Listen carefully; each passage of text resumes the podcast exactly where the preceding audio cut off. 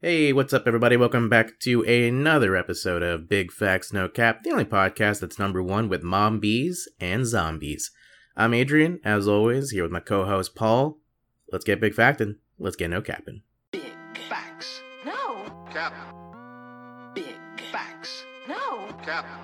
No cap. Big facts. No. Cap. Big facts. No. Cap. No cap. Big facts. No. Cap. Cap. No cap.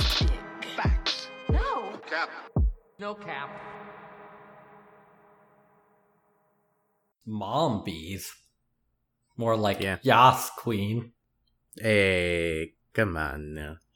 Uh, I mean, not every mom bee is a queen. Sometimes they're, you know, solitary bees. I was gonna ask you, can you give just- us some fun facts about mom bees?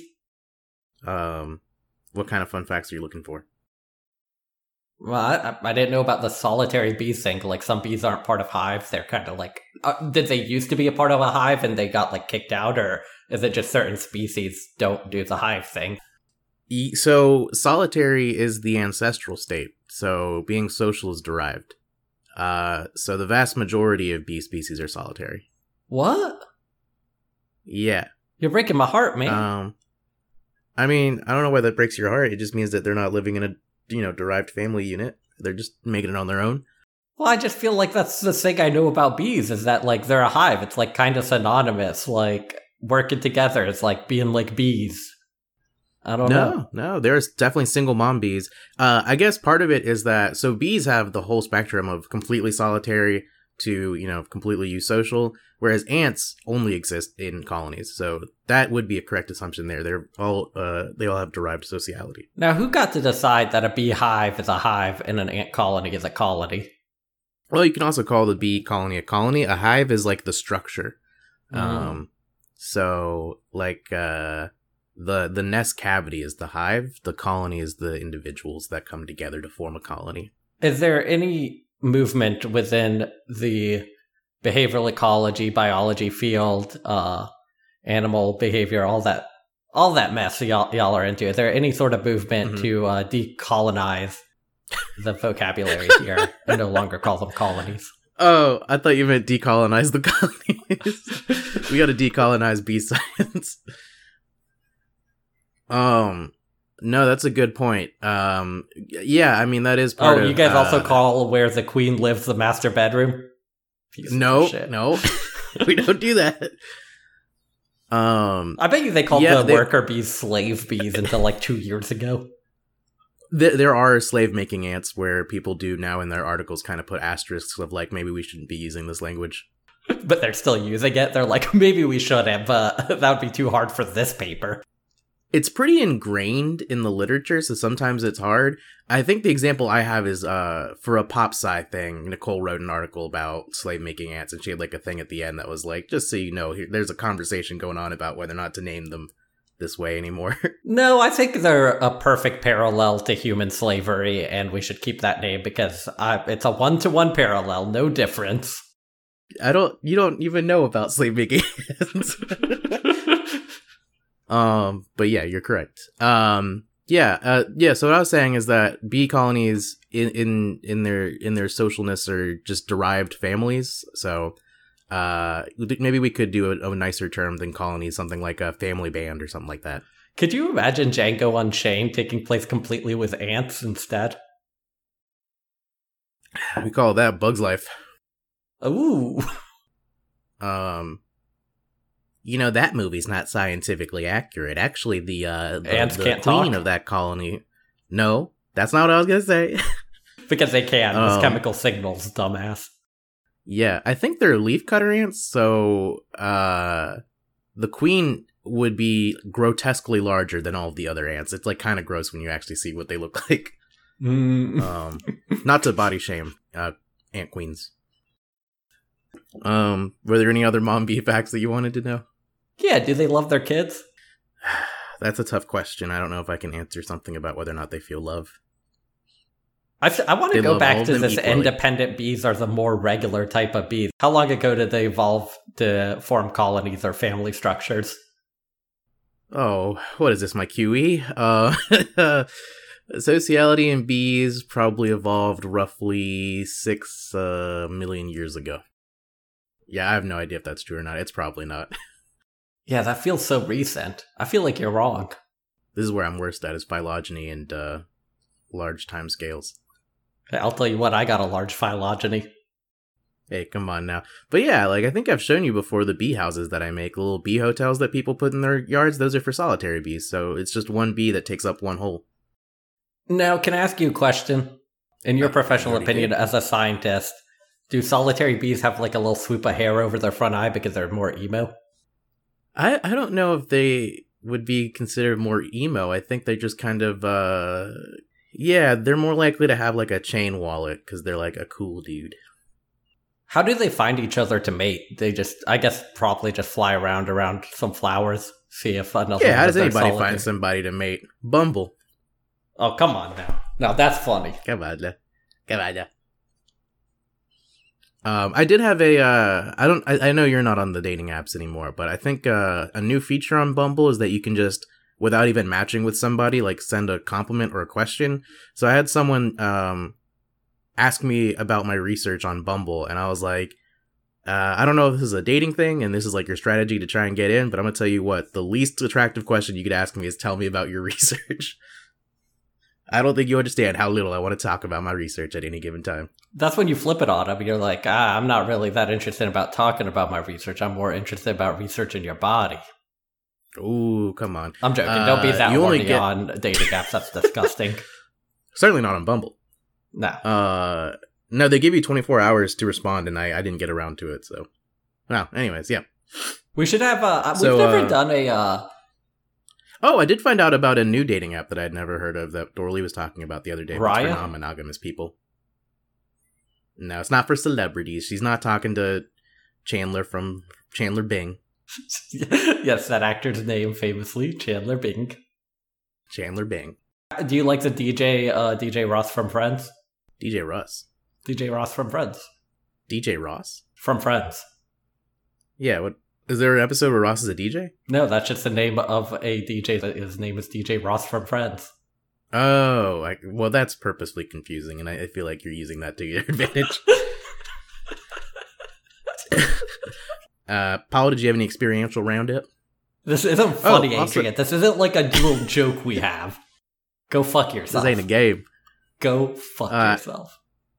Happy Fourth of July, by the way. Oh yeah. Early. God bless America. That's why our theme is patriotism, patriotic socialism. Patriot. What is it? Ma- commun- communist MAGA, MAGA communist, whatever mentally Yeah. ill people online talk about. Oh yeah, you got the day off tomorrow. Yeah. Are you gonna Do still work out of uh, solidarity with the third world? Yeah. Are you gonna be like one of the Mm. how conservatives were for Juneteenth? You're gonna be like, I'm still working on July Fourth to prove a point Have about you heard that how story? American It's- it's- imperialism. Have you heard that story on uh, Pete Holmes's podcast? No, what is that? I can't. It's I can't remember. It's like John Gemberling or someone who kind of like reminds me of him. But the story is uh that like it's him trying to say uh happy Martin Luther King Jr. Day to like some construction workers and like they just got the guy really made a point to be like, oh, we're working today, buddy. we're some of us are still working. Uh, that's a good I think point. that's that's that's the main quote from the story. Is just we're working today, buddy. uh, yeah, I think it's one of the more famous uh, bits from that podcast. But anyways, Why would you ever tell somebody Happy Martin Luther King Jr. Day? What an insane thing to wish a stranger. Like, that's something I say ironically to a friend because everybody knows it's not one of those types of holidays like Arbor Day. And oh, it's uh, it's Johnny Pemberton. So uh, if that if that gives you a visual cue of who it is, he seems like somebody who would. part of a media roundup is I was listening to Your Old Droog again uh, a lot this week, and he has this one song called Pronouns, and the hook is like, I don't care what your pronouns are, you are not him. Ooh, damn. Yeah, That that, that, that's it for me for media roundup. Oh, okay, just that one bar. Just that one bar. Um, there was a lot of good music that came out this week, but I haven't gotten to a lot of it. I've got some stuff though. Let's see. I've got two two things. I watched uh Shiva Baby. Oh, people have really heavily recommended that to me. People have told me like you would love it, Paul. I really liked it. I thought it was really good. I think because it came out around the same time as Uncut Gems, a lot of people make that comparison when talking about it online, which didn't really hit for me because I didn't particularly like Uncut Gems. I didn't get a lot from that movie, but I do like Shiva Baby. Um, no, it was it was it's really good. It's really funny, but it's it's a good ride. It's a good fun time. Uh, and then I started watching, and I'm actually almost done with uh the TV show The Other Two, uh, which I highly recommend. This is all on HBO Max, so hopefully you have HBO Max. But uh, yeah, I really liked uh, that. It's uh Drew Tarver, and I can't remember the name of the woman on the show. I'm not being anti-woman. I just knew Drew Tarver going into the show, and I did not know her name going into the show. Mm. Um, so you hate women? but it's a it's a really like uh it's a really funny show, uh really easy watch. Uh and I was telling Phil today that I was like I think one of the things that I uh it's been so long since I've watched a show where I was like, damn, I just really like these characters. Like they don't do the whole like they're terrible people but you kind of root for them thing. They're just kind of nice people that you want to root for even if they do have flaws and like make mistakes. Hey, sometimes regular likable people have interesting things happen to them in stories worth Oh, and uh Molly Shannon plays their mom and she kills it. Shout out Molly Shannon, the number one ex SNL alum for Big Facts No Cap podcast. Shout out Molly Shannon. Uh, if you want the premise to get hooked on it or whatever, it's uh, it, it- the idea is that they're both struggling actors slash dancers in New York, uh, and then one day their uh, younger brother blows up in a a la Justin Bieber type way, so they become the other two uh, after he becomes a mega celebrity. Oh, what does the other two mean? Like, they, like they just follow Just the siblings tour? of the. Yeah, I mean, obviously they get like intertwined with his life as a way to try to make their themselves famous. I know through Izzy that Taylor Swift's brother went to Notre Dame while she went there. Apparently, that was a big deal. Ooh, I didn't even know Taylor Swift had a brother. Yeah, she doesn't think about him a lot. I mean, I can tell that he's going to Notre Dame instead of hanging around Taylor because I could, I could tell you a lot of these songs wouldn't have been written if she had her brother going up to them being like, if you ever hurt Taylor, whatever you do to her, I'm gonna do double to you. Once again, when dads say that to like a teenage boy, it's like, what, you're threatening to have sex with him? You're threatening to rape him? What an insane threat. You're a grown man.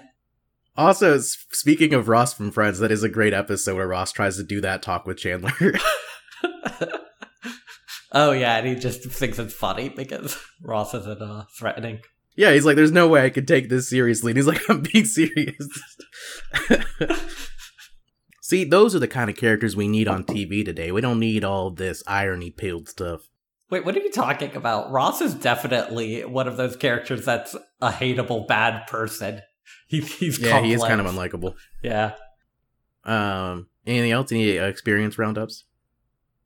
Uh, I moved, but that's not interesting. Cut it. Uh, yeah, yeah, yeah. What, I, we're, I don't, I don't know if we need to cut it, but Cut it. And then cut your hair, Adrian. And then cut the bullshit. it is getting a little bit long. All right, do you want to get into the theme?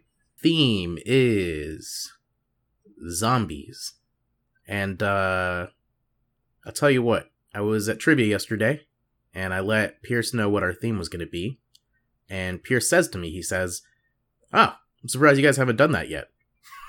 and I didn't know how to take that. I was like, "Are you being sarcastic or not?" I can't tell. That had to be sarcasm, right? Or no, he was being sincere. I don't know why. He was it- like, I don't know. You guys are like episode a million, I guess. I don't know. I thought you guys have done everything. I was like, you thought zombie was going to be one of the first ones we go to for an advice column podcast? to be fair, we have done Pokemon, so yeah, but that's more about us than it is about the the structure of the podcast. We both love Pokemons. We're not both known zombie lovers. no. In fact, I would say, if anything, I'm pretty middling on zombies. Yeah, let's say I I would say that I'm like incredibly neutral about zombies.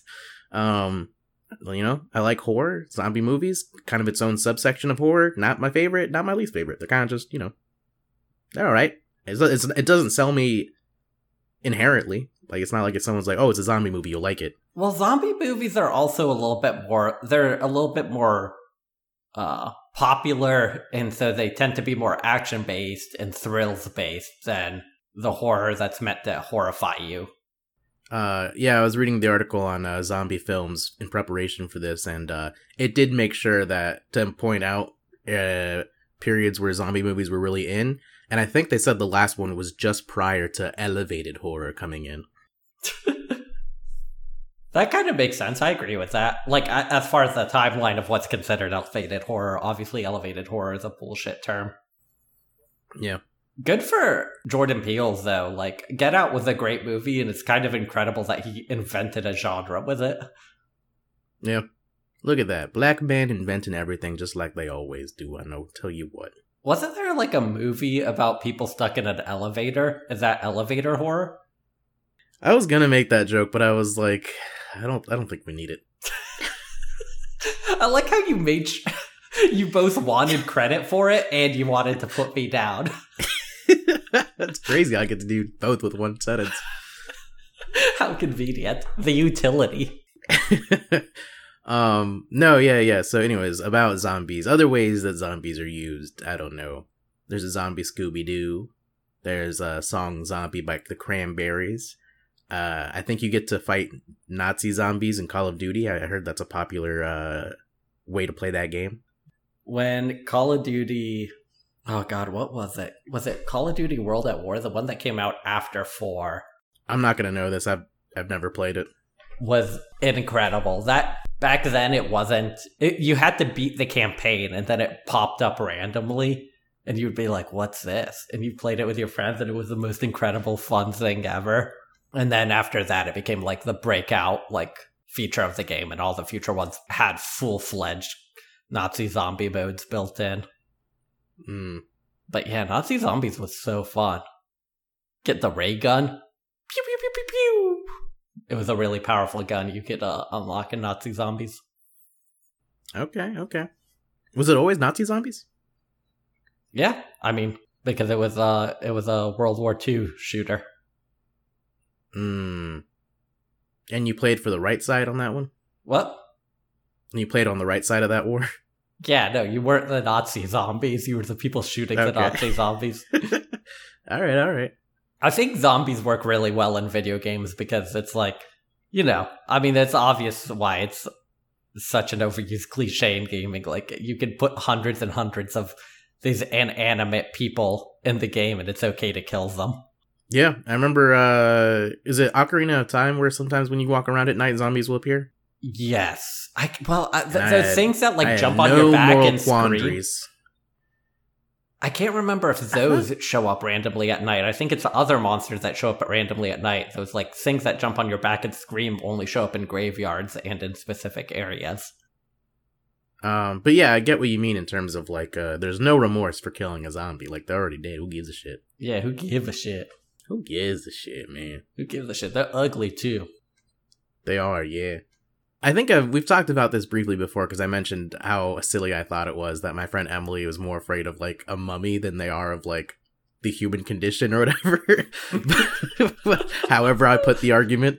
Um, did did you ever find zombies actually scary?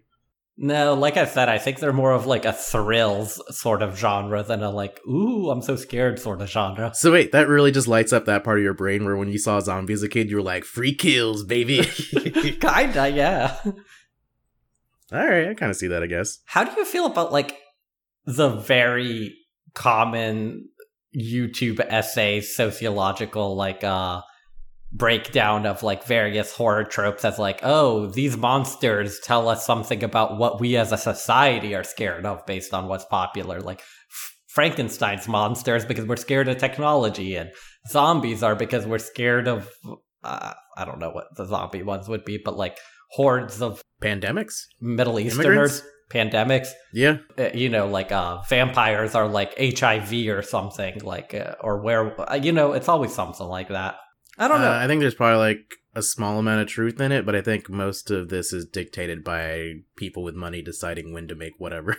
That's what I was gonna think say. I think it's yeah. often a really overblown and a kind of lazy way to try to be like, oh, that's what. Like, I don't know. People really overemphasize the importance of it. I, we've referenced this before, but I don't know if I've ever actually just given the full story. But I was at a party once. Uh, a local comedian showed up because he's dating uh, someone who works at Trader Joe's, uh, and there was a party of people who mostly worked at Trader Joe's. Um, and we were talking about because I was working on my senior thesis, what they did for their senior theses.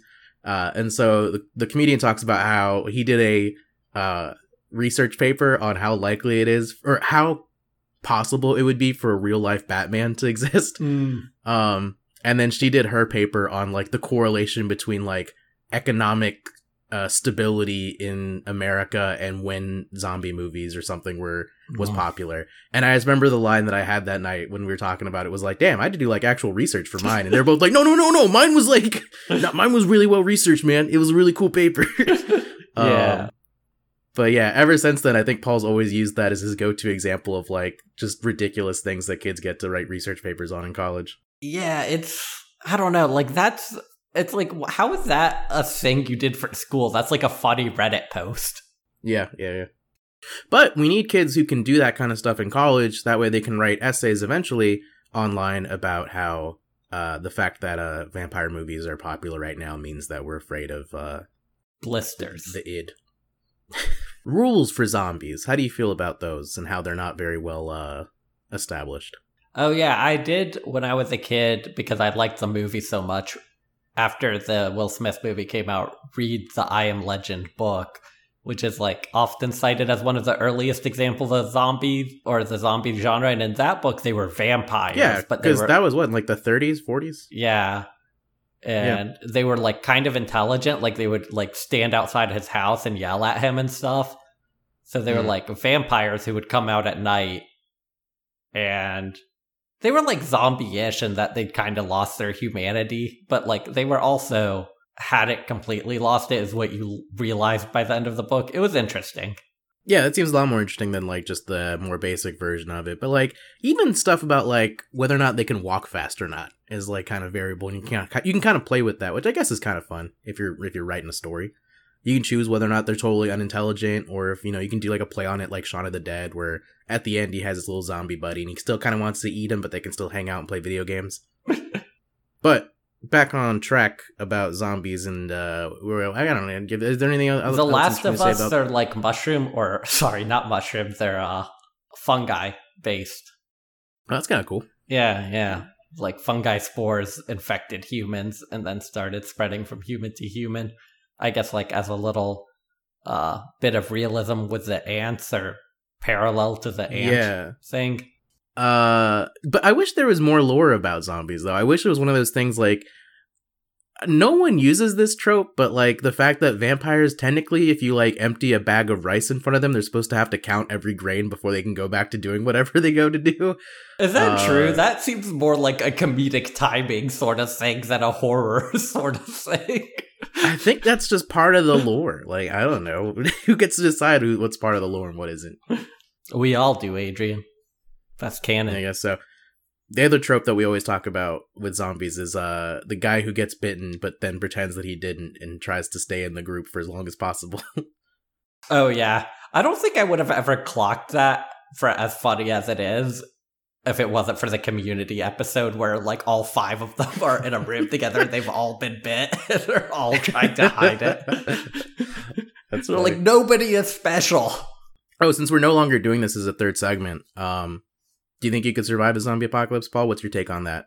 I think I introduced you and Phil to the, uh, or no, I think Phil was the one who didn't know that this was a thing. That like a common Bumble or Hinge, uh, like written answer on your uh profile is like my plan for the zombie apocalypse, and they just say like I'm gonna die or whatever. Mm-hmm. Um, are you are you one of those people, or do you, or do you have some semblance of a plan? Are you one of those people like the guy that I worked with at Trader Joe's who was like, you know, a lot of people are going to go to grocery stores, but actually, you know, it's, it's illegal to make dog food that humans can't eat. So I would go to a pet store because I'd be the only one there with all the dog food I could eat. That's cute. Um what a life worth living. Huddled in your house eating dog food for two Yeah. decades. Good on you for surviving. Um I don't know. What what I do know is it's one of those things that's like kind of up there with the hypotheticals about time travel, where I think it Hmm. does teach you that most regular guys just really overestimate their abilities. Every white guy just overestimates their abilities in every paradigm of their life. yeah. Where they're just like, oh yeah, if I could go back in time, I'd kill Hitler. It's like, in what world would you be able to assassinate a world leader now? Eh, that people will be like, oh yeah, if I was in a zombie apocalypse, I would go to an island. It's like, I give you 24 hours and make all the other humans in the world disappear. Zombies aren't even a factor. I doubt you could find a boat and find your way to an island without like sailing into the ocean and dying. like, Yeah, I, yeah. I don't like. Why do these people think they're going to become like outdoorsmen and navigators and adventurers? Oh, you know, this might also not be as much of a trope as I think it is, but it is also a big thing for stand up comedians to be like, well, what would I do in a zombie apocalypse? I'm just a little Joker man. I feel like I've heard multiple comedians make that joke of like, you know, if you're a doctor, you have like skills to contribute after the apocalypse, or if you're a whatever, you know, but like, what am I supposed to do? Like, just tell stories? All right, Adrian, you want to get into uh, my column? All right, Polyboy, what'd you bring in for us? I brought in relationship connection, a advice column on St. George News uh, for the city of St. George, Utah, written by Geoff Steurer. Hey, new columnist alert. So the question here, Adrian, is my parents are what I would describe Wait, as Paul, can I ask you a question really quick? Of course, buddy. How are we feeling about the spelling of Jeff? Geoff. Yeah, yeah. Uh, uh, he must be a fancy British man. I do like it because I think there's a Joff uh, in a Fire Emblem that I like, so I've always found it kind of charming.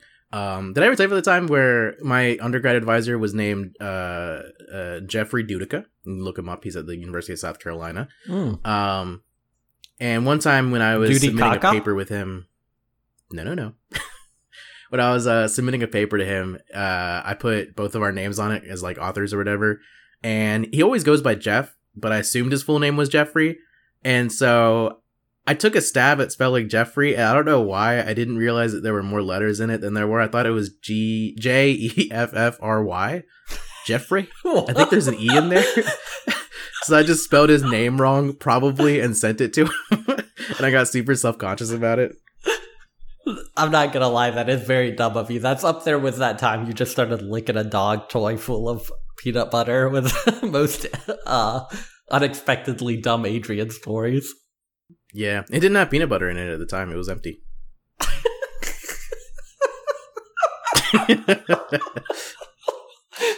we can't get There was no again, reward. Adrian. This episode's gonna be two hours long.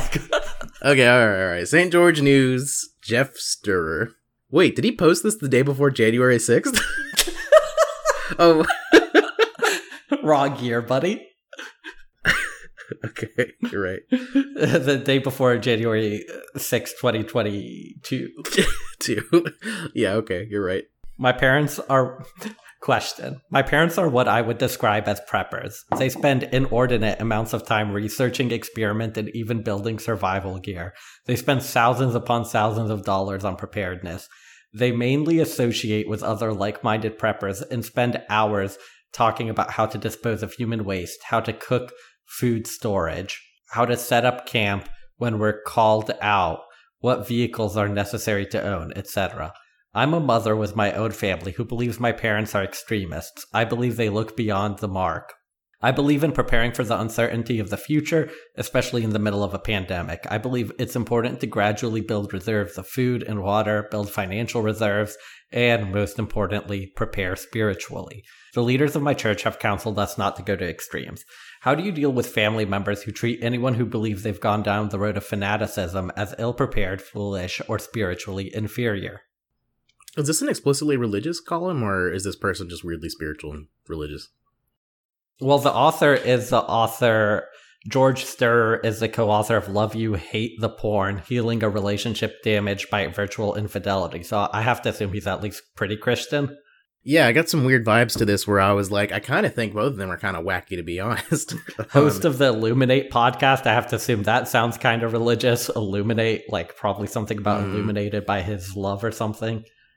yeah, yeah, yeah. Uh, I don't know. There's something about saying the leaders of my church where I'm like, this person sounds just as wacky as the as their parents. the leaders of my Um, church. But that aside, if we're just treating this as a regular question, uh, I will say that I think that the question sounds like their issue was with judgment and not with the fact that they're spending their time doing this. Mm. And I'm having a little bit of trouble parsing what they actually want advice on.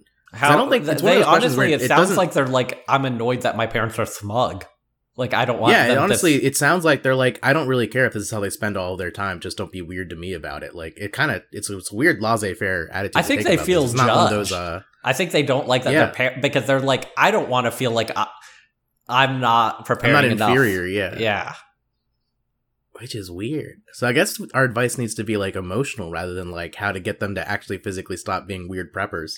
Well, the thing is, Adrian, you know, like when you pull up in your 1996 Honda Civic at the red light and a Ferrari pulls up next to you. That's how she feels when she pulls up with her M95 mask and her parents have on those big, like, World War II gas masks with the canisters on. Oh, dude, I She's getting stunted on right now. I really wanted when I was in high school an I declare war shirt that uh had one of those gas masks with dollar signs over the eyes. I thought it looked really hard and I thought it was really cool and I bought it and it was out of stock and that design was never replenished or restocked. So I thought I, I, I had ordered it and I got an email saying, sorry, we're actually out of it. And I never got a chance to buy it again. And it's been one of my greatest regrets. One of your greatest regrets of life. What a what a blessed life. I or know. that shirt was that cool and you've gone through really horrible things. That's true. I had to get a different I Declare War shirt that sometimes people ask me about because it's a metal shirt with a historical photo, I think, on it that looks very uh, sad. So I don't know. Um. Anyways, uh, so wait, you were saying that um. Oh, feelings of inferiority is what we need to address. Um. Yeah, they spend so much time talking about how what they're doing is really extreme, but then it kind of just goes back to like, how do I make them not think of me? I mean, I guess I- uh, you should you should uh, I believe it's important to gradually build reserves of food and water. What does that mean? I didn't really quite get that because It it's also, also- like 'cause w- the- most that's food what I'm saying is that- bad. You know what I mean? Like you have to buy really specific food. I, I never really got that part of preppers. I, where do you find food that's not going to be bad in a year or two? There are religious. So I know this because of the YouTube phenomenon. Jim uh, Bakker? Good Mythical Morning. Oh no. Oh. It's the it's the two dudes from North Carolina who eat a bunch of food online. I guess that's being overly simplistic. I know Hunter loves them. I don't know if Hunter still listens to this podcast to be honest, but I don't want to slander them in case he does. Um, but they have definitely done the we're gonna eat like weird prepper food that uh, people sell, and most of them are sold by like evangelical pastors. So it's kind of a money making scheme from those terrible people to sell like buckets of like That's Jim Bakker who food. sells those buckets. That's Pastor Jim Bakker. He, I think, had like a legitimate like TV evangelist following in the 90s and then got like a divorce from his wife and then became like a I don't know. It, it- he seems like he has a really crazy story. That they somebody needs to make a good documentary about all this stuff. But uh yeah, Yo, he's the one who sells movie. the buckets. The buckets of basically what seems like animal feed. That that stuff must be getting moldy within the matter of weeks. I do not trust his quality control. Oh yeah, definitely. He's, he's definitely unregulated. I assume the FDA isn't allowed to touch his uh, religious food. It's probably one of those things where he sells it like not as food, but like it's like a wink, wink, nudge, nudge to the audience. oh yeah, yeah, yeah, yeah. he sells the buckets. The food comes with the buckets, so you can't regulate the food. Uh, I know, Uh, I know. I've seen a video of his where it's like he's like it's a Mexican food bucket, and it's like full of like ench- enchiladas. so nasty, man. Um, nasty, nasty, Nasty. woman. nasty, think for me it- it's- Bakker. I'm still going back to the fact that I think the daughter seems kind of loony too. Uh, just because like I'm, I believe it's important to gradually build reserves of food and water. It sounds like they also, I mean, they're they're religious. They also do believe in like an end times or something like I that. I will So, say like- that this isn't explicitly a zombie column. I do think there is some logic to like you should have a bag with like a couple days worth of like water and uh, some medical equipment in case like you know there's an earthquake or there there are. yeah, are that's like, just actual- emergency preparedness. If there's a hurricane, Yeah, yeah, there's actual emergency preparedness. Reserves makes it sound like she thinks she's gonna need this for like multiple weeks in an apocalypse scenario. What does it mean? How to set up camp when we're called out? In quotes. Uh, because you know when when the Antichrist's armies come through and they call you out to be given the Obama? mark of the beast, you have to set up camp to escape uh, being marked and forced into his Mm. armies. I see. I have no idea. That's my guess. Something like that, probably. Yeah. I do feel like this is a I don't know, just the idea that she calls her parents extremists, but like that obviously means that she considers herself like a prepper moderate. She's like, obviously I believe in like a moderate amount of prepping. That would be that's just sensible. you should have at least six months of supplies. Look, I'm not. I'm not a theologist. I'm not. I don't. I don't know a lot about Christianity or evangelicalism. Don't know much about philosophy. but I never got like aren't you supposed to be one of the Christians that gets uh saved before the apocalypse starts? Get raptured? Yeah, you you're supposed to be raptured. Or is it like all the antichrist stuff happens then the rapture happens so they want to prep for that pre-rapture? Or I thought it was like once the gay agenda takes over, that's gonna preempt the uh the rapture, and so we're gonna have to live in Biden's America housecape. Oh. We've talked about this on pod before, but how funny is it that people at our middle school like it was a very common belief that Obama was an antichrist? I really can't express enough how common of a, of a belief it was. it was we just- don't mean one or two people. no, no, it was a well accepted fact among a lot of people. oh man, how did, how did we how did we turn out normal, Paul? Sometimes you gotta ask yourself that. I bet those people all think that they're all like, I don't know. I imagine a good chunk of them have to be like just regular libs at this point, and they Mm. probably think of themselves as like sensible moderates and just have Mhm. completely memory hold the fact that they thought Obama was an antichrist at some point. Barack Hussein Obama. Uh, do you want to hear the answer to this column? Oh yeah, advice. Um, put money on it. Yeah, that doesn't really help you until the apocalypse does or doesn't happen. Uh, yeah, I don't know. I, like I said, I think what we have to give is emotional advice, and I think the emotional advice you need is just to have the ability to ignore. Yeah, if you're not like about worried about them financially, like if they're not, if they're basically fine and they're not gonna, yeah, uh, you know, buy prepping stuff until they're homeless. If this is a sustainable hobby for them, then I guess just like don't take it too personally. Like I don't know. Often Yeah, parents judge a- their kids, and the kids have to either put up with it or I guess leave the parents behind. But it doesn't sound like it's bad enough to leave them behind. So no, I don't think so. Yeah. it seems like they're still completely willing to have you in their life. They're just gonna look down on you a little bit, and you know, Paul and I, again, not the best people to answer these questions. I think we come from families where I can't really uh, empathize with the idea of your parents looking down on you for something like this. Um, so I don't know because I feel like what I was gonna say when it turns when it when it comes to ignoring people's uh, opinions is I think that becomes a little bit hard when the people you're talking about are like your actual parents mhm. uh people who you like kind of inherently seek approval from but uh yeah like i said i don't think paul and i are really uh used to having to do that or having to uh have any kind of like roadblocks like this on it all right. Let me read the answer. all right Even though we all get to choose the kind of life we want to live, it becomes difficult when others, especially our own family members, are openly critical of our choices. While there may be areas of agreement in your relationship with your parents, the areas of disagreement have become wedges that sabotage unity. Thankfully, you can choose to have peace as you respond to your parents. You have a responsibility to sort through the competing ideas about how to best prepare for the future.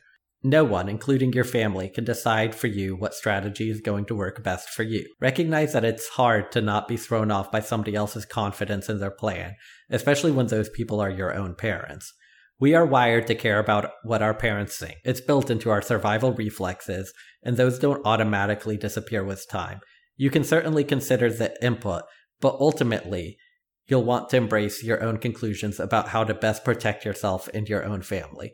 As you do hold this, on hold on hold on hold on hold on I, I know we didn't 100% establish the fact that he's religious but uh i feel like it's built into our survival reflexes is a weird way to like talk about evolution without talking about evolution it feels like some uh some like pop psychology Don't worry, uh, he or, brings uh, up God in a bit. I just scrolled down. Oh.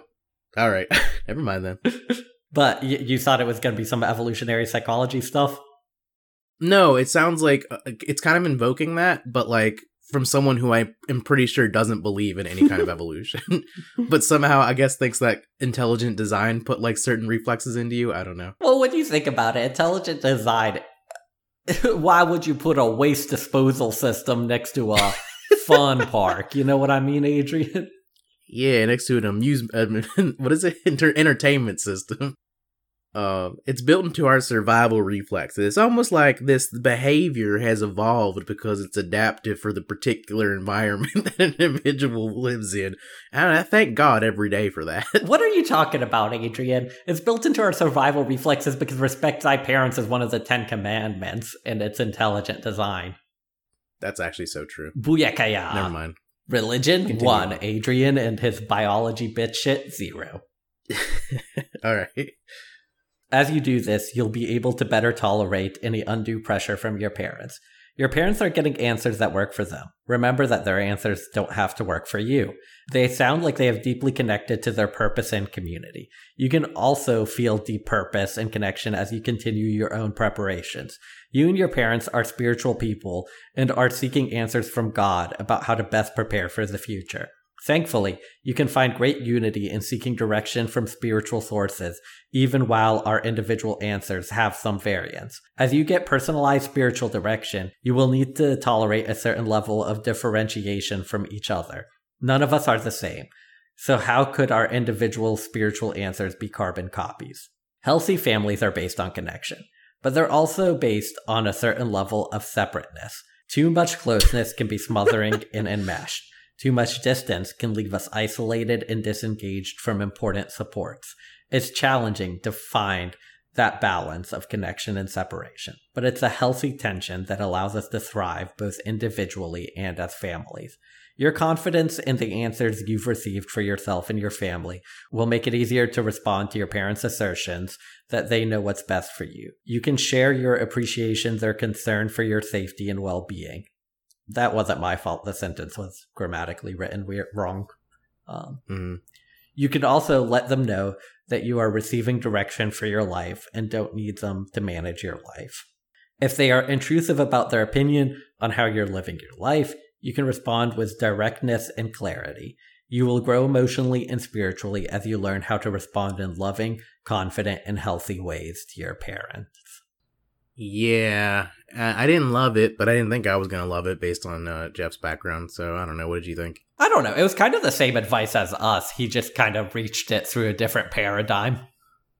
Mm. So, uh, Yeah, I guess we can't criticize him too much. that I did. kooky. It was just I did laugh at him saying healthy families are based on connection, but they're also based on a certain level of separateness. Well, you see, the trick you know. here is to communicate, but not over communicate. Exactly. Yeah, it's that kind of advice. But yeah, I mean, I don't know. It's it's uh probably more useful to this person than if this person were to listen to us talk about the problem. So you know, there's more quotables in here that that person can use constructively than what we gave them. All right. You want to get into your column? Yeah, so I also, uh, as you can, probably imagine, um, I guess you know there was the one where we brought in like Ask Doctor Eldritch, who was like the parody advice columnist about supernatural things. Uh, I could have found one like that, but I also brought in kind of like a tangentially uh, related zombie um, column. So one of the terms that is in the like see also part of Wikipedia, if you look up the zombie article, uh, is smombie, um, which is a portmanteau, a clumsy portmanteau, if you ask me, of a smartphone and zombie. Um, so it is the uh, old man yelling at the clouds type thing about how kids are on their phone for too much these days, for too long. Um, but in this case, it's actually going to be a husband and wife relationship. So we'll see how this plays out.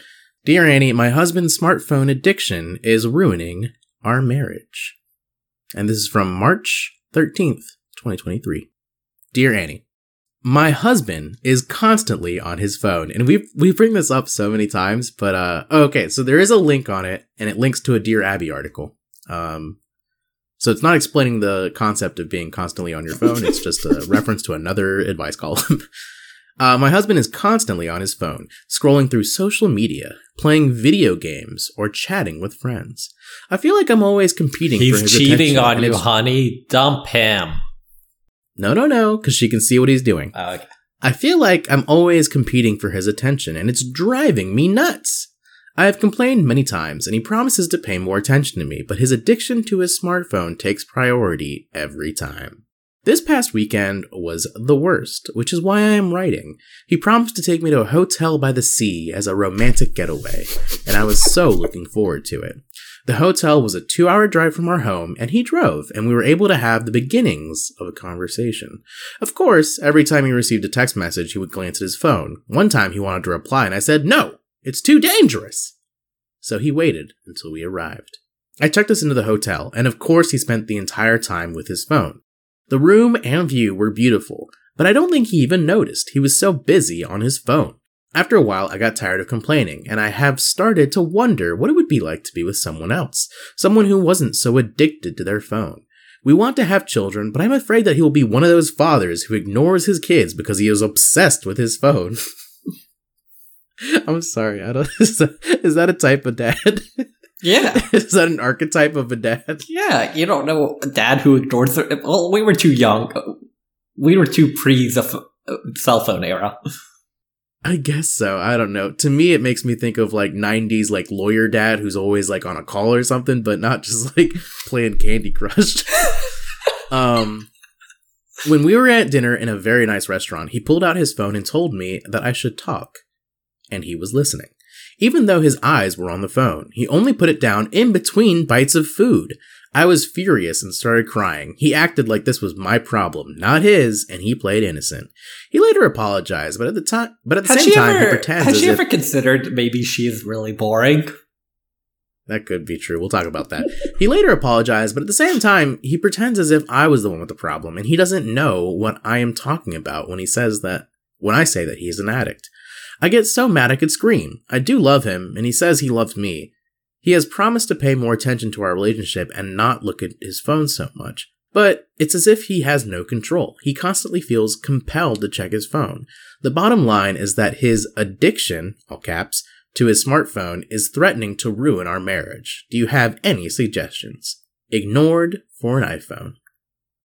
I mean, the cliche thing is that, like, the fact that he doesn't think it's a problem, like, it's not going to get better until he thinks it's a problem. And it's kind of insane that he doesn't consider it a problem. Like, I don't know.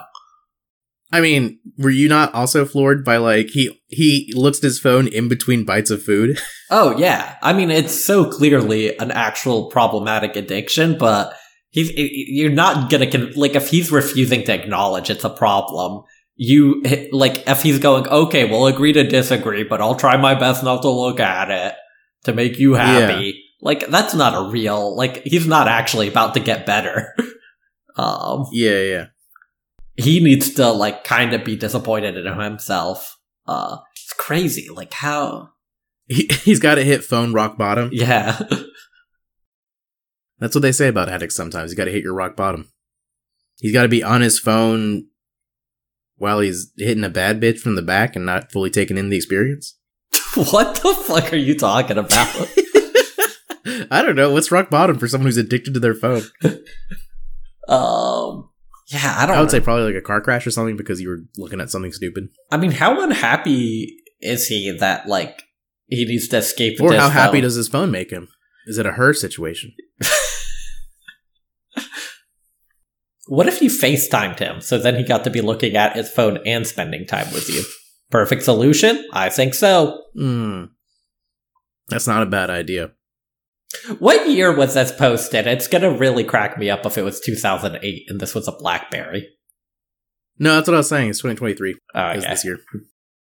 But it's just so funny. It, it's I don't know. Just yeah, I, I thought it was funny. The more evidence she provided of him being a a, a phone addict was like, it's so ridiculous. Like, yeah, of course. On our special be beach trip, we went paragliding, and the whole time he was looking at his phone.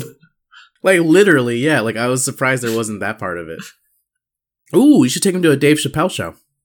Ah, you should get those for your house. Those bags comedy, those bags comics use, so that you can't use your phone Yeah, how many times have you done that? once. I've had the actual bag. Uh, when you go to what's the one, the Cellar in New York, they just put it in like a in like a yellow Oh. envelope and tape it up. But only once have I had like the actual official bag. That was for John Mulaney at the Spectrum Center. That they had like the electronic Oh, nice. ones that auto unlock once Yeah. you leave the show. I did it for uh, Hari Kondabolu in uh, Colorado. Really, are people trying to steal Hari's content like that?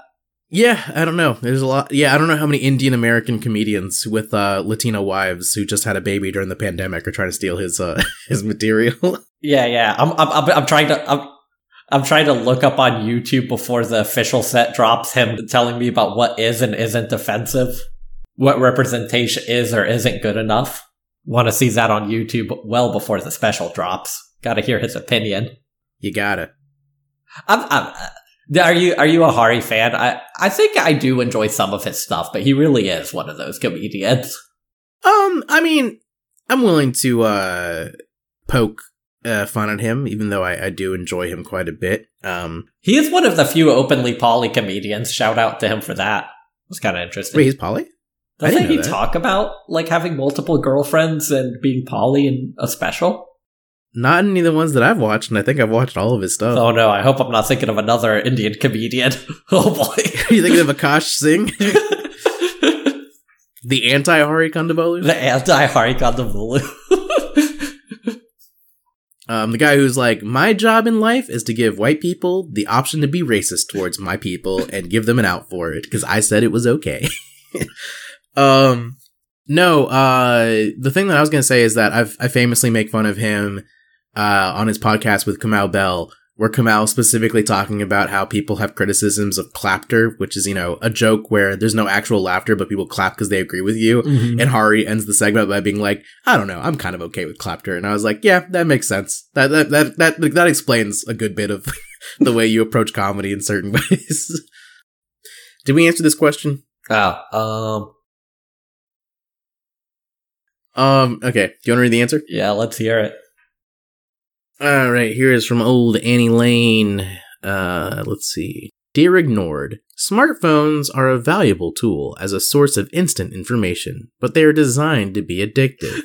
The Addiction Center in has a toll- 2023 telling us what smartphones are good for. Annie Lane, I'm glad you covered that. I hope there was also a hyperlink to tell us about the what you- smartphones are useful for.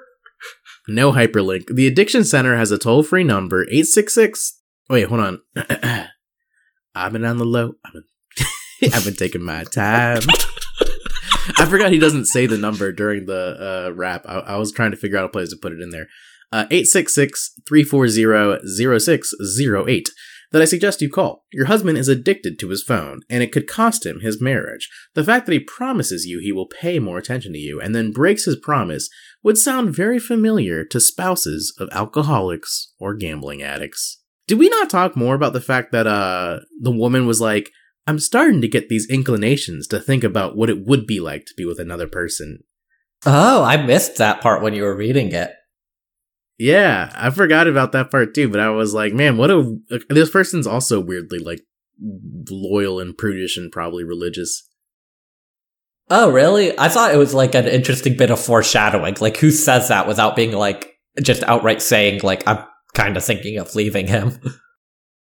Well, that's what I was saying. Is that like it, it's it, it felt to me like she was saying that like it would take a lot for me to even think about leaving a marriage because that would be taboo. Well, I mean, I think it should take a lot because if you like the whole point of marriage, right, is that you're agreeing that like, okay, I'm gonna try to stick through it even if times are hard.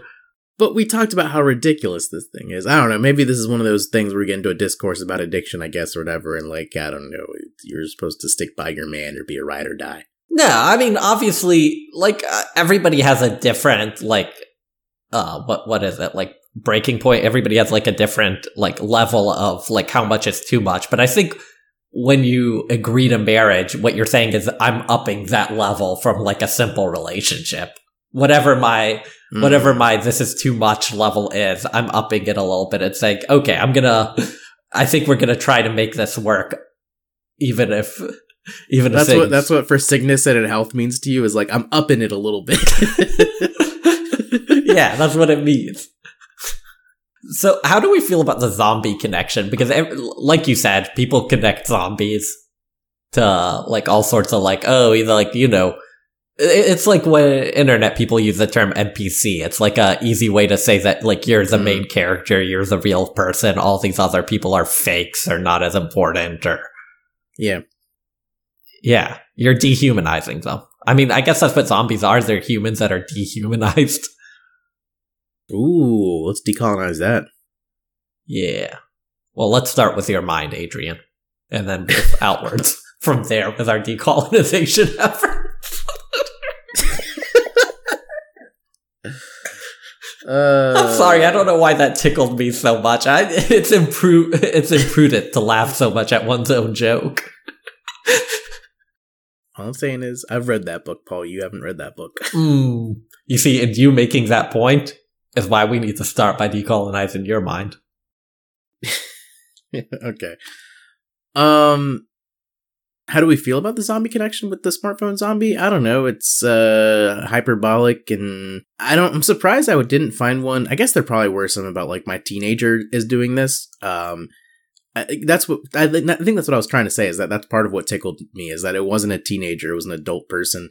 Um, but like, yeah, I don't know. Like, wh- what is at that point? Just fucking plug your brain into a computer and upload your brain and just live online. I don't know. Mm. Adrian, we don't have that technology yet. Yeah, eventually. I don't know. Anything else you want to say about it? No, it it it's kind of interesting. I think if you are ever planning to make a uh, everybody's a sheep or everybody's a zombie analogy, uh, probably take a step back and think about why you're an asshole. Like I've never heard anybody make uh, everybody's a sheep or everybody's a zombie or everybody's an NPC sort of statement without thinking that that person is actually a little bit stupid or off base. Um, that is my favorite thing is like media that's supposed to be presented as dystopian, where they'll like show droves of people just like looking at their phone. It is like the stupidest way to try and communicate what's supposed to be a highbrow idea about how we're all just so lost in our phones. Um, I don't. Why are I you attacking say- Black Mirror like that? People love that show, Adrian. Hey, come on now. I was gonna say that that is a joke in my repertoire. That's like a I would consider it almost like a dad joke, but like if I'm ever at a restaurant with like three or four friends and everyone's on their phone except for me, I will make like a huh, everyone's addicted to their smartphones these days type joke. I know. It really is like I also do it, but then when other people are doing it and I'm trying to be a little chit chatty, I'm like, come on now.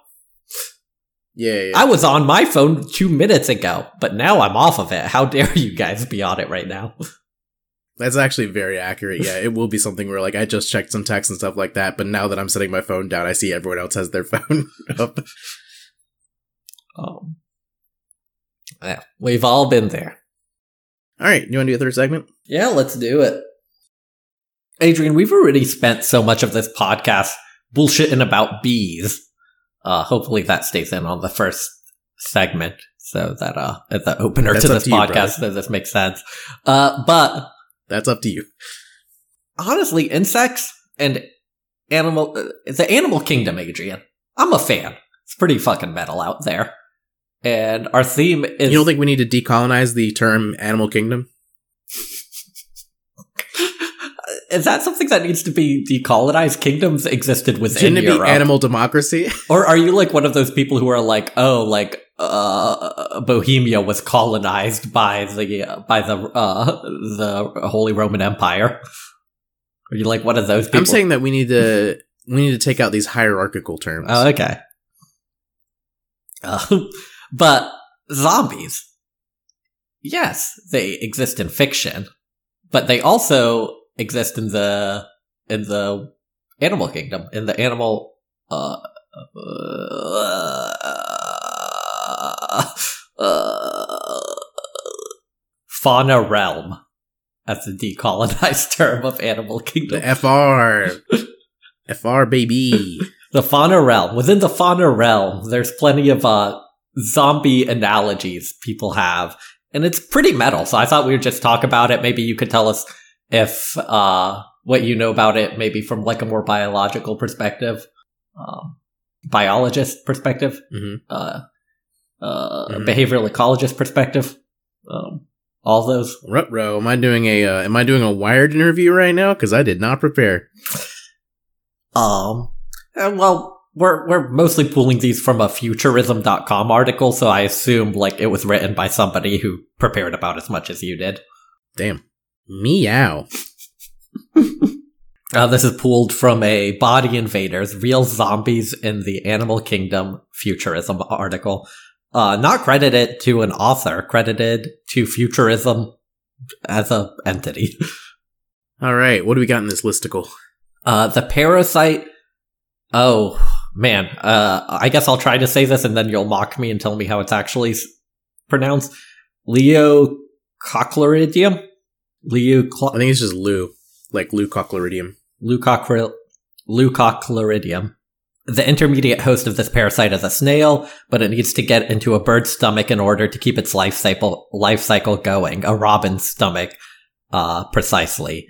Snails generally spend their days eating bird droppings and tottering about on leaves. Leocochloridium uses its snail's food as its means of entry. It enters the snail when it consumes the feces Wait, of wait, a wait, wait, robin. wait, wait, wait, wait.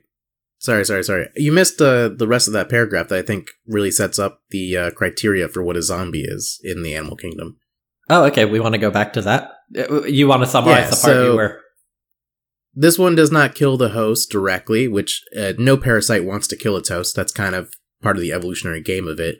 But uh, instead, it alters the host's behavior to accomplish what it needs to do in order to survive, and what it needs is for the snail to be eaten.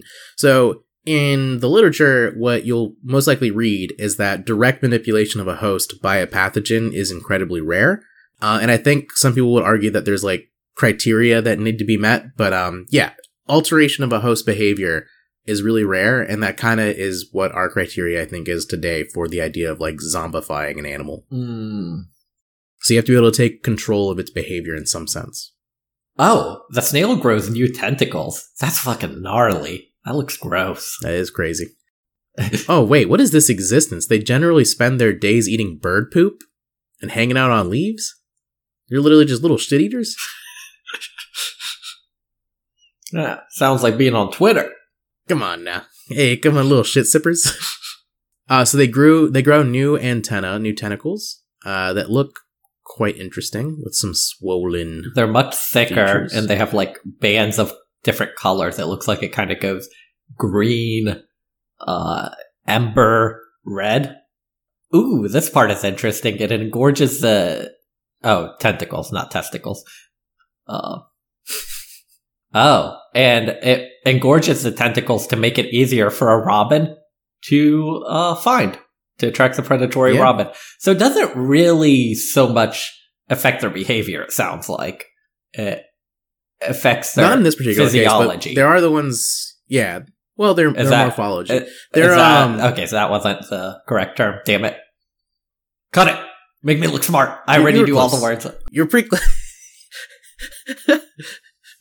um.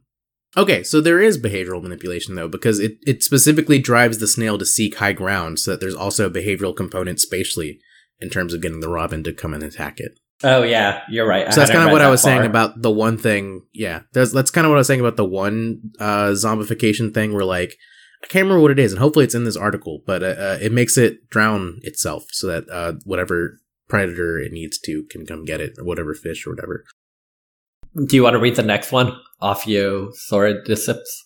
Oh, is that all you had to say about that one? You don't want to like uh, Oh, rate yeah. it on metalness or That one is uh, I, I, all of these are really scary. I don't know. Like it does like tickle a part of your brain that's like, man, I don't like that. That it's making the snail want to go up high so that a bird can eat it. yeah. I mean, I think for me, it's you were already eating shit. Like, what did you have to live for? Oh, okay. You know what I mean? I, I like that you took. Uh, I like that you had a, a more nuanced perspective on this one. Yeah, I mean, you were a snail and you were eating shit every day. really? That's what you wanted to keep doing for the rest of your life? Well, if I you was wanted that to be snail, you wanted to have grandchildren so you could be like, my dad was a shit eater, my granddad was a shit eater. I come from a long, proud line of shit eaters. I don't know if I was that snail. Maybe I think that's fun. Did you ever watch that one Pixar movie about the snail racer? What was that like Turbo? No, I did not watch Turbo. Does that not seem like a parody project? it does. And I think my biggest. que- It must have been DreamWorks. Was that Pixar? It had to. That was DreamWorks. No, that was DreamWorks. You're right. I think it's very much in the lane of like talking about Thirty Rock before them predicting MILF Island. Oh yeah, Like, yeah. yeah. It feels like something Thirty Rock would pitch as like a kids show. Well, was it supposed? Was it were all the racers snails and it was just kind of a joke, or was it every other race? Was it a fish out of water story? Like, oh, all the other racers are cheetahs, and he is the one who learns to be turbo despite being a snail. Brother, I could not tell you. I really don't know. Because if he's just I think racing other just him, but they like snails, CGI him into the movie Death Race. death race where they have to drive across the I country killing people. Uh, I think it's what is what is the movie Death Race about? I also don't know What the I said, about. driving across the country, but you have to kill people. Oh, is that true? I think, and then you get out of prison. It's like they use prisoners, and you get out of prison. Yeah, yeah. I remember that part. Okay, I thought that meant like they were disposable, so they just let them kill each other during the race as like entertainment. I think it was like a dystopian. All right, you want to talk about the next uh, zombie? The second mind controlling parasite is a parasitic fungus called Ophiocordyceps. Ophiocordyceps. Uh, this fungus specifically targets certain kinds of ants. In The Last of Us, that's what they play on because it's cordyceps in that show and game. Oh. Uh, the fungus enters the ant through its body, usually canopy worker ants, and it soon begins to mind control and take over. Um, the ants suffer from convulsions, causing them to fall to the ground, and then, in a mechanism unknown to scientists, it begins to modify the ant's behavior. Here is where things get interesting. The zombie ant climbs up the stem of the plant and uses its mandibles to secure itself with a death grip to the underside of the main vein of a leaf at precisely 25 centimeters off the ground. That's interesting that it aligns perfectly with one of our measurements that we made up. um, facing a specific direction and with a specific amount of humidity. Upon dissection, researchers discovered that when the ant bites down on the leaf, its head is filled with fungal cells. These cells affect the motion of the jaw, making it impossible for the ant to open its mouth, keeping it trapped on the other side of the leaf. Then, through enormous amount of pressure, a fungus stalk erupts from the head of the ant. After 4 to 10 days, it releases spores. Under a single infected ant, 20 to 30 new targets will now be converted into a zombie graveyard by coming into contact with the spores released from the head of the infected ant. Each one will go to a new, mindless excursion to climb plants and lock their mandibles into leaf stalks. Scientists are not clear how the fungus controls the ant it affects, but they know that the parasite releases alkaloid chemicals into the insect as it consumes it from the inside. Um, they've been observed decimating entire ant colonies, and in response to this threat, ants have evolved the ability to detect when a member of the colony is infected. When ants detect that one of their own kind is infected, the healthy ants will whisk away the dying one, carrying it far away from the colony in order to avoid fungal spore exposure. Fortunately, this fungus can't alter human brains. what if it could? I feel like we would have heard about it if this was happening to you. Could you imagine if we just had like ant brain? Uh, I forgot before we did this uh, column or this uh, third segment how uh, close this is to my research because I also uh, study a fungal disease of honeybees, um, where it's actually unclear whether or not there's host manipulation or not. So, like I said, host manipulation is really hard to prove. Uh, and so there's behavior that is consistent with the idea that the fungus. So essentially, um, what it does is it attacks the midgut cells of the honeybee, so in its stomach. Um, and one of the things that it does is it affects their energy levels so that they ask for more nectar from other individuals, but that's also a pathway of transmission. So people have suggested that that's a way that uh, it's forcing or manipulating the bee to uh, transfer spores to other individuals, um, but that's not really clear. Uh, and the other thing that came to mind when I was, uh, oh yeah, so all of the moribund behaviors that are really cool with uh, insects. So uh, ants, I think, um, I think it's Sylvia Cremer who does all the really cool stuff with ant antifungal behaviors. So they have like acids that they can use that they can like spray on each other, or like they can spray on larvae that are infected with fungus.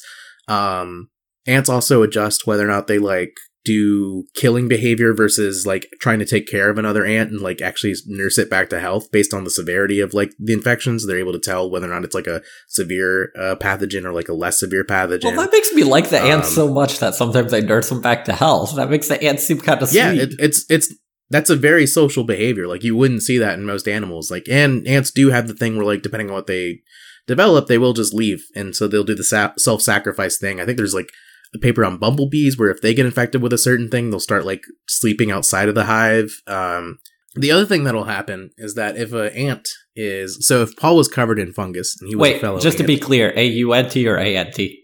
this isn't anti diaries. Oh, okay. This is uh um so Paul has a fungus that's on his skin and it's not going to kill him unless it enters into his actual body.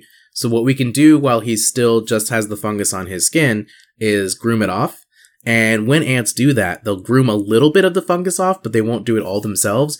And what that does is the small amount of intake of fungus that they get actually causes certain um uh, Is it like an proteins to be antibody? It's like a vaccine? Like they're it's a vaccine. immunizing Yeah, themselves? actually, yeah, yeah. So what it does is it essentially like yeah, it, it uh it it, pr- it primes them to be able to fight off that. So what you're telling me is the ants have gone woke and are doing vaccines now too? Yeah, and it also causes autism in the ants. so um, um has anybody looked into like turning this? Uh, you're, you're you're like describing how beautiful it is and how these ants. It, it's making the ants. It's very much personifying them in my mind in a way that makes me feel bad about the fact that I hate ants and want to kill them every time I see them. oh, I like ants. They're cool. No, I I don't think it should. The goal isn't to personify. I guess what I should say is that they're really cool and they do cool things, but also.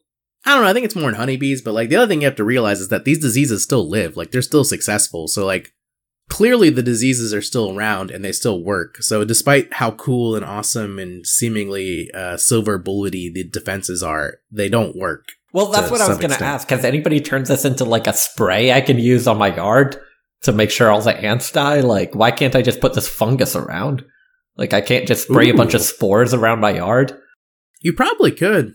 Because that's essentially what Nicole does is she studies termites and parts of the way that she gets funding from studying termite disease behaviors being like, we could leverage this to figure out how to just fucking kill those things. uh, Could you imagine? You just love this animal and you spend your whole life researching it, but the only way to get funding for that research is to pitch it as you're going to murder as much of them as that's possible. what I was, that's kind that's kind of what I was alluding to is that when it comes to animals that are good at like stopping disease spread, it seems like the termites are maybe the closest I've seen to being like able to completely eradicate disease every time it comes into their colony. And I don't know how those diseases survive, but that's kind of the way Nicole pitches it, is that they're like very very adept at uh at doing that. Um. Anyways, all right. Do you want to do the next one? yeah, we got the, uh, Adrian, could you believe that a wasp is a parasite? Yeah, that's very common. Okay, well, the next parasite is a parasitoid wasp. That's right, a wasp, that's a parasite. That's in, in parentheses. Uh, from the Epocrita suborder, more specifically a parasitica group Apocrita. of the, uh, what was that? Apocrita? Apocrita? Apocrita, I think. Yeah. Parasitica group of that order. Some of these parasites infect spiders. As you may remember, the tarantula hawk attacks spiders, but caterpillars are the preferred host target for other species of wasp. Uh, let me read this and then summarize it because I feel like when I just straight up read it, it comes off so like uh robotic. Can you do like a David Attenborough voice? Adult female. No. female wasp inspect caterpillars. You made him so Whatever old. positive- He's not the Grim Reaper. That's the only. he is that old. Are you kidding me? He Yeah, but. I, I don't think that's what people are thinking of when they think David Attenborough. They're thinking like silky smooth, like Oh, yeah, nature they're thinking like a really young Attenborough. Okay. you made him sound like he's on death's door. and You're like, Adult These are his last words. Do you have any last words, David? adult infect caterpillars by ovipositing their eggs into their host bodies. Okay, yeah. So these wasps, uh, oh, ovipositing. Can you, uh, can you give us a breakdown of what that word means? That's a, that's a, that's a five dollar Yeah. word if I've ever seen one. So ovipositing refers to uh, the deposition of eggs, and that's one of the fun facts about uh, all Aculeate uh, Hymenoptera is that the stinger is a modified ovipositor. So that's why only females sting in wasps and uh, bees and ants. Is uh, it's a modified egg laying device, so only the females have it. That I mean, we already did like uh copying Friends jokes, the show Friends jokes, but like from Yeah. that episode where Joey uses a uh uses a thesaurus to write like a whole Thesaurus, essay. yeah, yeah. Like just me writing a, a recipe for an omelet and using oviposit the eggs into your frying pan. So the reason the ovipositor uh, preceded the stinger uh, is that the ovipositor was evolved in a wasp-like ancestor in order to very precisely uh, lay eggs in nutrient-rich uh, areas. Because normally wasps don't take care of their young, so you want to like leave them somewhere good. They can hatch. They'll figure their shit out, uh, and then eventually that uh, was derived into a defensive mechanism. So once this ca- caterpillar is uh, parasitized with these eggs, it goes on an eating rampage. It eats for two weeks straight, becoming fairly obese. Yeah, it sounds like me with a low blood sugar. Come on now. the larvae start to consume the blood of the caterpillar, growing, uh, eventually accounting for a third of the host's weight. And they purposefully avoid the vital organs while eating the host. And then they bore their way out of the caterpillar's uh, epidermis, which I know means top layer of skin. I don't know why I remember that from something, but I do. Other animals have epidermi? Like, that's not just a human word? Okay, that's cool. Oh. no, it's pretty generalizable. Yeah, and as they're boring their way out, they release a chemical that kind of like stuns the caterpillar into like laying still as they escape. Uh, Oh, it protects the larva with its own silk. That's kind of cool. Yeah, they start, the larvae start uh, spinning silk cocoons. Uh, and then the caterpillar starts spinning its silk into the larvae's silken cocoons, like doing work for them to protect them extra. What a simp. and then it guards the larvae in their car in their cocoon. What a simp.